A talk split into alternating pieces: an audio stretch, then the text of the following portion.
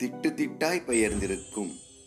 யாரோ ஏப்பம் விட்ட பின் போட்ட புது சாலைகள். இரண்டு மாடி வீடுகளுக்கிடையே பழமையை சுமந்து கொண்டிருக்கும் அந்த ஓட்டு வீடு.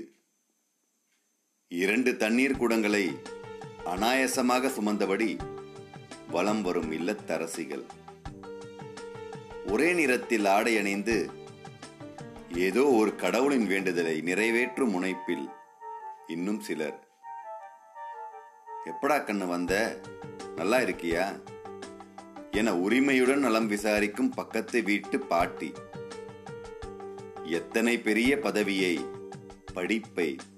மூப்பை. சடுதியில் மறக்க வைத்து என்னை சிரிப்பிள்ளையாக்கி மகிழ்கிறது. சொந்த ஊரில் இருக்கும் எங்கள் தெரு. எங்கள் தெரு. प्रभु शंकर का